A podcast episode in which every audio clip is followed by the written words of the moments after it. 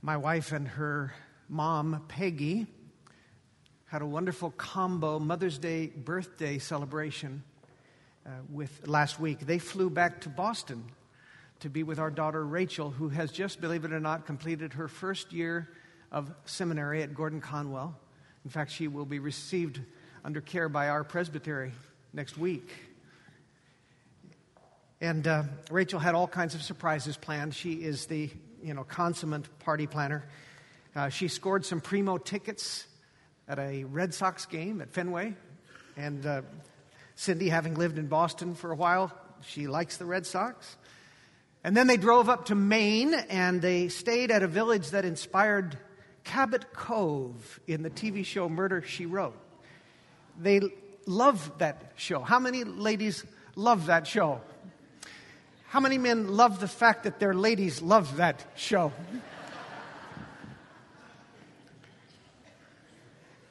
and the worst of all were the pictures I kept getting of the food cannolis and lobster rolls and lobster macaroni and cheese. I was dripping saliva all over my smartphone. Anyway, it was a pretty sweet Hallmark Channel Mother's Day experience for all of them. Yeah, that's a great pick, isn't it? I saw another image of Mother's Day week, though, and it was more Spike TV than Hallmark.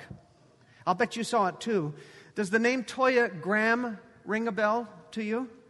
She was the mom in Baltimore who called her 16 year old rioting, and she gave him a whooping on national TV. There you go. Now, predictably, some of the pundits couldn't help themselves and they criticized her parenting. One suggested that she should have a calm, mature discussion about the consequences of his misbehavior. yeah, right. And others of us were saying, You go, mama! You slap those consequences right into that boy of yours. So, whatever you thought of her methods, Everyone who watched that video said, Whoa, I would not want to be on the receiving end of that side of motherhood. It was awesome and it was terrifying. And I guarantee you that that boy got the message about what his mama expects of him, don't you think? I think he was a little shaken up. A little shaken up. And this morning, we see the awesome and terrifying side of the Holy Spirit, who chooses to shake up the church that he loves. We're continuing in our 90 day challenge. I want to continue to call you to faithfulness in this. How many of you read chapter 4 this week in your 90 day challenge? Good for you. Good for you. Keep practicing the disciplines. I know that some are saying, This is hard for me. Of course it's hard. What things aren't hard? What good things aren't hard? Dig in, dig deeper. Keep reading, keep praying, keep reflecting, keep memorizing this text. And I want to remind you every Monday morning there is a new blog on our website. How many of you realize that? That's what I was afraid of, all three of you. Um, I hope you've enjoyed what I labored to put up there every week. So come on the website. Thank you. Come on the website. Look for this. It flashes through and then and click it. Every Monday is a new reflection that I have written. And I would love to have, you know, more than the three of you actually read this. While I'm thinking about this, by the way, the reason this is red, it's our celebration of Pentecost. We always wear red. That's two weeks from now, by the way. Memorial Day weekend, it doesn't happen very often, but that also happens to be Pentecost. So let me just remind you two weeks out, everyone wears red around here, okay? What are you wearing two weeks? Red. There we go. It'll be a lot of fun. So, last week in chapter three, three, three, it's Mama's Day. Three. Last week in chapter three, we read about Paul and John healing a beggar. Remember the story? It's a miraculous, powerful story of the healing of this man who had been lame from birth, and he's healed at the gate called Beautiful, right? And that's how we ended the chapter. Chapter 4, our chapter for this week, begins with them being arrested by the same guys who put Jesus on trial and crucified him. They arrest him, and all of the same cast of characters are listed Annas and Caiaphas, and the whole family, in addition to the Sanhedrin. They were making it a family affair. Why did they arrest him? because they didn't like the fact that Peter and John were healing this man in the name of the Jesus whom they had crucified. It's bad for business. And yet, that's exactly what had happened, and they really couldn't argue with what their evidence was before them. Because this guy who had been lame for 40 years was hopping all around the Temple Mount, and thousands of people had seen him. And so, as much as they would have liked to, to do something more with them, at that time they just didn't have the courage because the, the people were with them. And so they, they let, the, let Peter and John go. There will be times later when they will not let them go. But this time, he set, they are set free.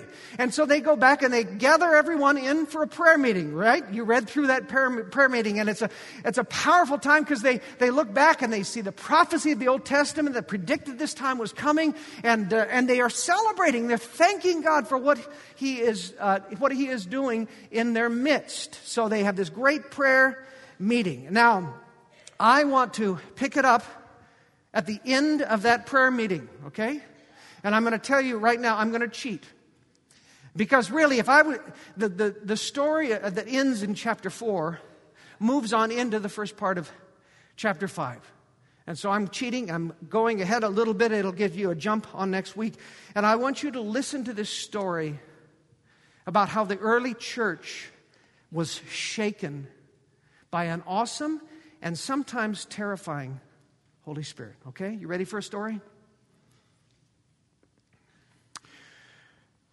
After they prayed, the place where they were meeting was shaken. And they were all filled with the Holy Spirit, and they spoke the word of God boldly. All of the believers were one in heart and mind. None of them claimed that any of his possessions was his own, but they shared with everything they had. With great power, the apostles continued to testify to the resurrection of the Lord Jesus. And there was much grace upon them all. There were none who were needy among them. For from time to time, those who owned land and houses would sell them and bring the money from the sales and put it at the apostles' feet, and it would be distributed to anyone who had need. Joseph, a Levite from Cyprus, whom the apostles named Barnabas, which means son of encouragement, he sold a, a, a lot, a field that he owned and brought the money and put it at the apostles' feet. Now, there was a man named Ananias, and together with his wife, Sapphira, they also sold a piece of property. With the full knowledge of his wife, he kept back part of the money for himself, but brought the rest of it and put it at the apostles' feet. Then Peter said, Ananias, how is it that Satan has so filled your heart that you have lied to the Holy Spirit and kept for yourself some of the money you received from the land? Didn't it belong to you before it was sold? And after it was sold, wasn't the money at your disposal? What made you think of doing such a thing? You have not lied to men, but to God. And when Ananias heard this, he fell down and died. And great fear seized all who heard what had happened. The young man came forward and wrapped up his body and carried him out and buried him. About three hours later, his wife came in not knowing what had happened. Peter asked her, Tell me, is this the price that you and Ananias got for the land? Yes, she said, that is the price. Peter said to her, How could you agree to test the Spirit of the Lord? Look, The feet of the men who buried your husband are at the door, and they will carry you out also. And at that moment, she fell down at his feet and died. The young men came in and, finding her dead, carried her out and buried her beside her husband. Great fear seized the whole church and all who heard about these events. The apostles performed many miraculous signs and wonders among the people. And the believers used to meet together in Solomon's colonnade. No one else dared join them, although they were held in high regard by all the people. Nevertheless, more and more men and women believed in the Lord and were added to their number. This is a story from Acts chapter 4 and 5, but there's a story from God's holy word. This is the word of the Lord. Let us pray. Father, this is a hard word, it's a frightening word. We pray that you would bring to our hearts what we need to understand about it, that we might continue to grow in the power of your Spirit. For we ask it in Jesus' name. Amen. One of the things that we're learning about the 90 day challenge, I hope we are learning that, is to, for us, every individual who has the Spirit living within us, to Listen for the prompting of the Spirit. You do understand that's one of the things we're trying to learn, right? It's not just me telling you what to do on a Sunday morning, it's the Holy Spirit telling you day by day what to do. Well, this was one of those weeks for me where I was listening to the Holy Spirit and I felt prompted to change my sermon. So when you go to the journal, you're not going to find the same topic. I'm sorry. But I was moved by, as I read the text, I thought more and more I was moved by the power of this idea that the Holy Spirit shakes his church at times. The Holy Spirit shakes his church at times. And if you're paying attention throughout the reading, you'll see many instances in which that is so. I want you to notice once again, they were gathered in a room. I bet it was the same upper room, don't you imagine? The same upper room where we met them back in chapter 1. They were gathered for prayer once again. And suddenly we read that the place was what? Shaken. Say it shaken. Isn't that, doesn't it remind us of their first encounter in the upper room that we read about in Acts 1 and Acts 2? The violent wind, right? Same sort of idea. The room was shaken. Can you imagine if we were in a prayer meeting and that started to happen? Well, actually it did. How many of you remember back in 2001? Any of you women were sitting here at the time, the Bible study fellowship that was meeting in here when the Nisqually earthquake struck? Uh, the, the, they were going along teaching away, and suddenly the chimes in the choir loft began to clang together, and it got more and more violent. I wasn't in here, but I heard the tape of it. It was frightening, and pretty soon you hear the screams of terror as they realize what is happening. And they say, Get under the pews, get under the pews. And so they climbed under. And one of them said, Now don't worry about your children. Don't go to your children. They are being cared for. Unfortunately, one mom, that wasn't good enough for her. She came out of the pew. This is a little Mother's Day side note. She came out of that pew about two thirds of the way back so fast, she tore the end of the pew right off. We found it in the aisle when we came back. Four inch screws that go into the oak. The, the motto of that story do not get between a mama and her baby. So we know something of what it's like to have our building shaken. Once again, we read that the early church was shaken by the coming of the Holy Spirit. Once again, also, we read, we read that they were filled by the Spirit. You saw that, right? And I want to remind you of what I've been teaching you all along. We sometimes are taught that the filling of the Holy Spirit comes once or maybe twice. That's not what Paul teaches. It's over and over and over again. He tells the Ephesians. Well, here in Acts, we discover that to be true. Because they were all together. Did that include Peter? And did that include John? Yes. Were they filled with the Holy Spirit in the first place? Yes. And yet, once again, even Peter, even John, all of them were filled with the Holy Spirit and began to speak the word with power. They were refilled. I've been asking you to make as a prayer in our journey this prayer every day Holy Spirit, fill me. Holy Spirit, fill me. Have any of you prayed that prayer? And I would urge you every day, Holy Spirit, fill me. What I think you're going to discover when you do that going on, you're never going to want to give this up. You won't want it for one month. You're going to want it every day in your life. Holy Spirit, fill me to overflowing, that I know your power, your peace, your goodness. But that wasn't the only way that the Holy Spirit was shaking things up if you're paying attention in our text. Turn with me, would you? I want to turn with me to Acts.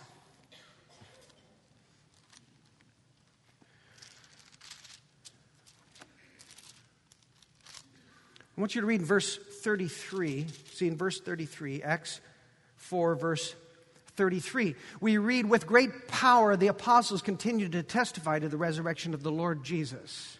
You see that word power? The Greek word for that is dunamai. What word does dunamai sound like? Dynamite dynamite. And it wasn't just dynamite, it was great dynamite. We read that the, that the apostles preached like dynamite. That shakes things up, don't you imagine? And then a very disturbing event occurs and shakes things up. Turn to chapter 5. We read verse 5. We hear the same thing twice, don't we? And great fear seized all who heard what happened.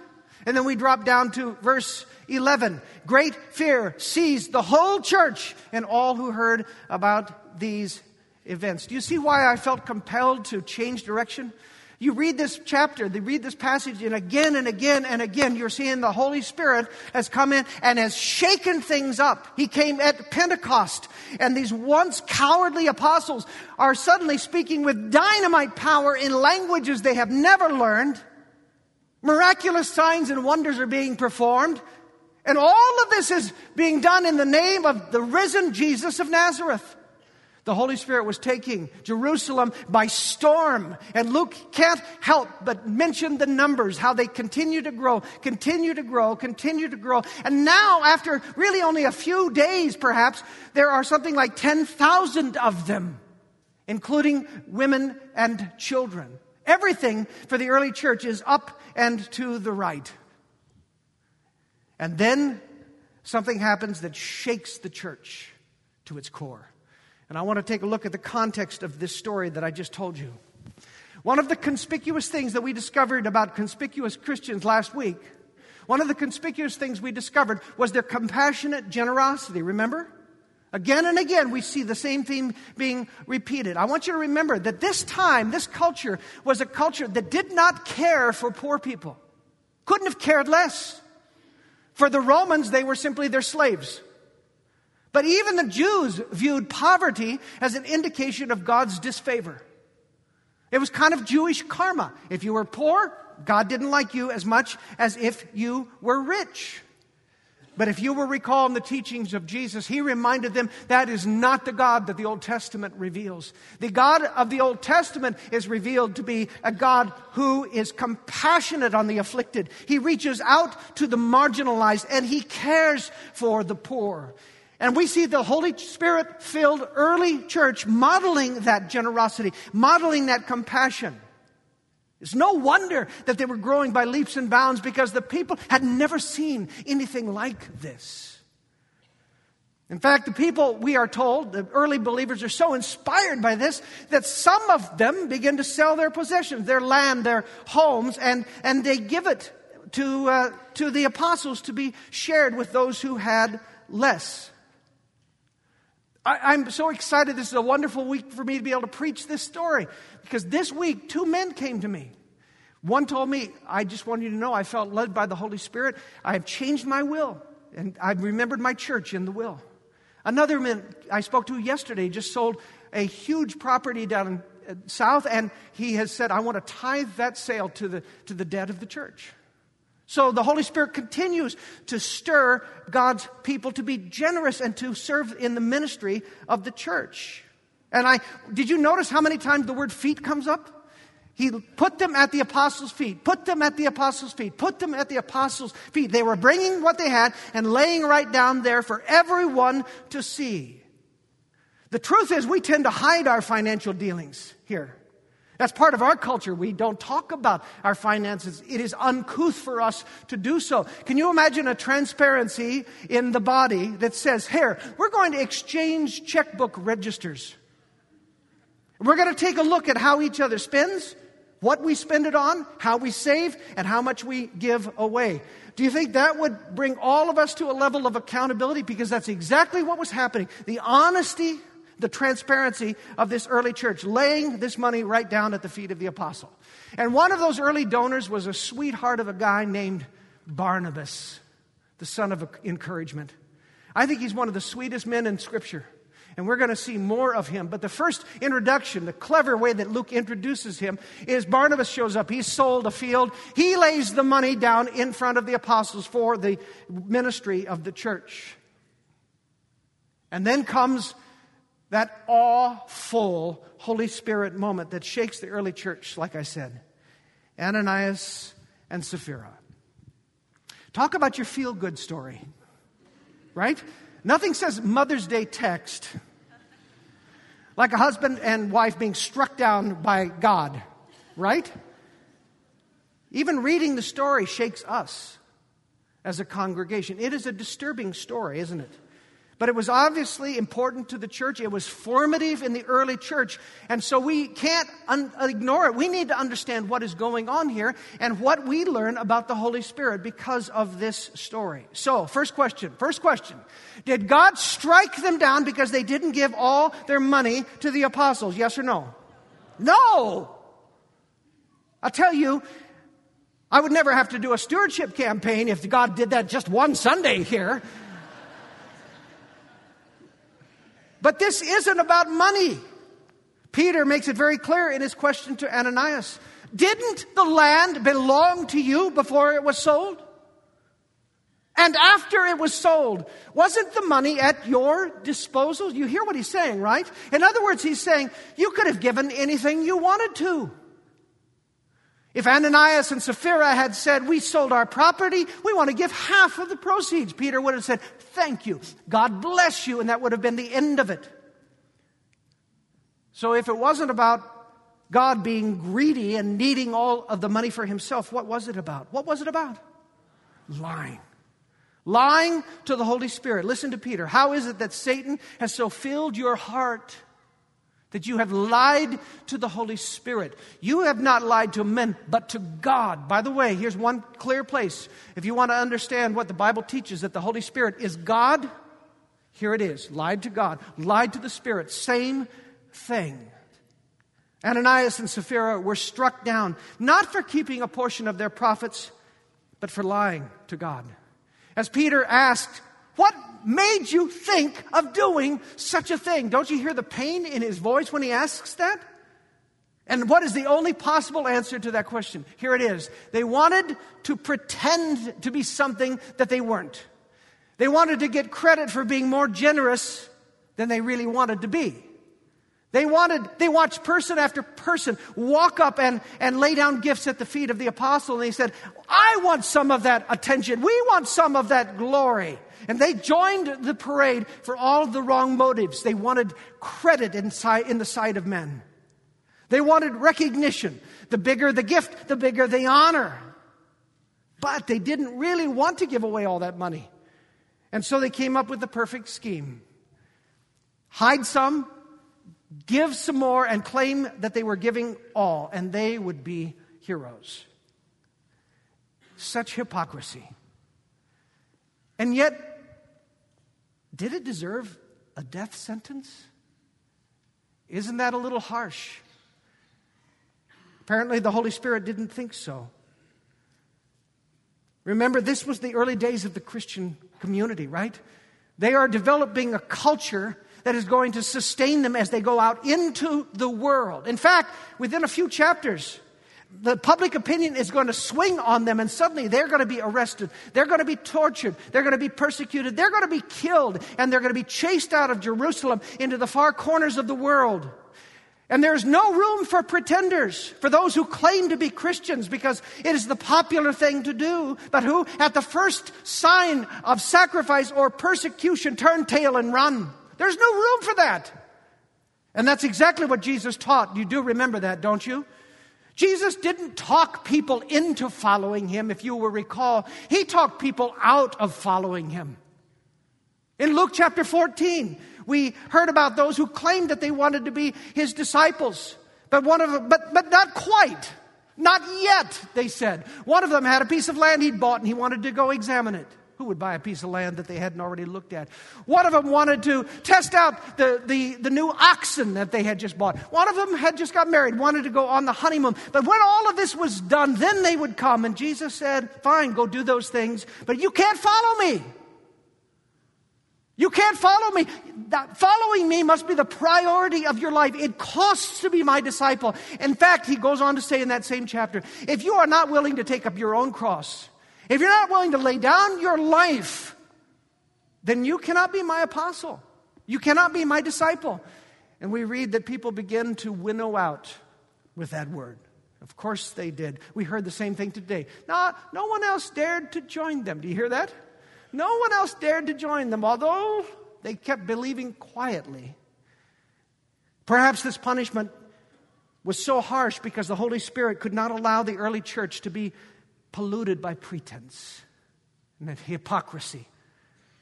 They could never accomplish the mission that Christ had set before them if they were double minded.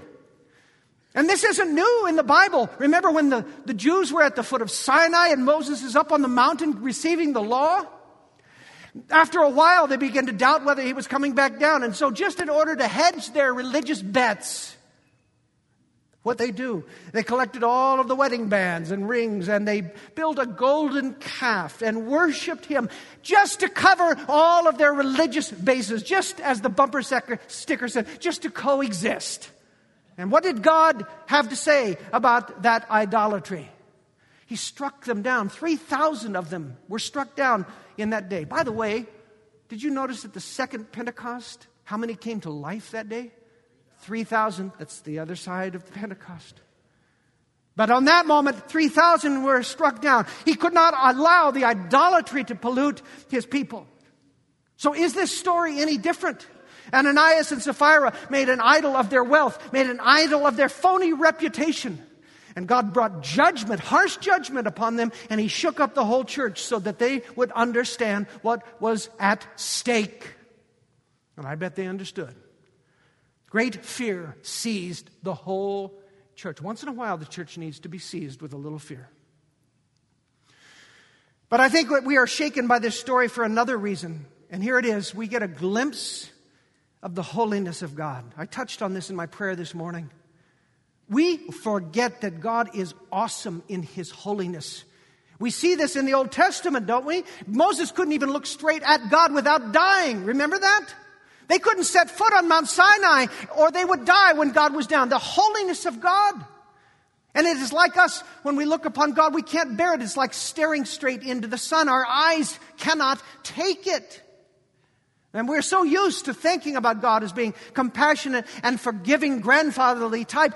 And He is compassionate and forgiving, but He is also awesome and holy and not to be trifled with. Back to the story of Toya Graham. You know, don't you, that when that little boy was a baby, that she held that child tenderly in her arms. And you know when he came to her as an eight year old, eight year old who had been bullied on the streets, she hugged him and kissed him and comforted him. That is a mother's love. But a mother's love is also wrathful. And when she sees her baby doing something that is harmful or disreputable or dishonoring to the name, then she is ready to deliver a slap down as she is a hug. And this is the side of the Holy Spirit that is revealed in this text. He is the Spirit who soothes us. Jesus called him the Comforter. He is the Spirit who empowers us. We saw that in the coming of Pentecost. But He is also, what's His first name? Holy. He is Holy Spirit. When we invite Him to fill us, when we are inviting Him to change us, to purify us, to make us more like Jesus, and in this chilling story, we see an extreme case where the Spirit brings judgment upon those whose hypocrisy and falsehood threaten the preciousness of the Christian community. How many of you have read Chronicles of Narnia, The Lion, the Witch, the Wardrobe? In that, and you've all heard about it because it's been a great TV, a movie series. In that story, Aslan is the lion. He is the Christ figure in the story. And one of the children at one point asks Mr. Beaver, Is Aslan safe? Remember that? And he responds this way Safe, said Mr. Beaver. Who said anything about safe? Of course, he isn't safe, but he's good. He's the king, I tell you. There's a sense in which the Holy Spirit is not entirely safe. He asks us to do risky things. He empowers us to do impossible things. He lays bare every sin, every lie, every pretense in our life. It is a risky thing to do what I've invited you to do, which is to say, Holy Spirit, fill me. It is risky. He is not safe, but He is good. And He is our King. The Holy Spirit is coming upon this church in a powerful way. I hear it from every corner. Don't you experience this right now? There's something that's been powerful as we've lifted up the Holy Spirit in this season, and we are hearing it from every corner. It is a good and exciting and fruitful thing. But mark my words, we will also be shaken by it. The Holy Spirit is going to shake us until we cough up the grudges that we prefer to hold. He is going to shake us until we finally reconcile with our enemies as Jesus told us to. He's going to shake us until the stingiest among us sees that his money is not his money at all. He's going to shake us until every gossip's tongue is quieted. He's going to shake us until every unfaithful spouse repents. He's going to shake us until every person who claims to be a follower of Jesus either flees because they cannot bear the light of truth shown upon their life or until every pretense is revealed and confessed and forgiven.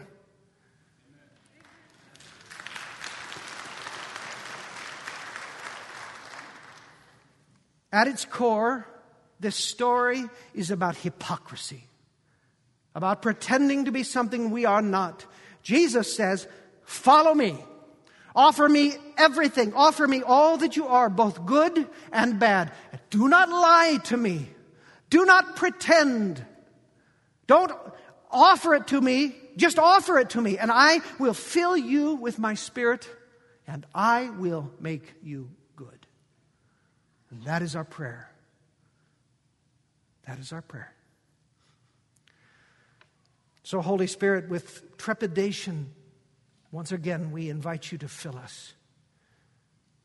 Lay bare every sin, lay bare every lie, lay bare every pretense. Every person who is squirming here today, may they see that as your work in their life, calling them to account for the hypocrisy that must be confessed in the way that we live, in the way that we give, in the way that we treat one another.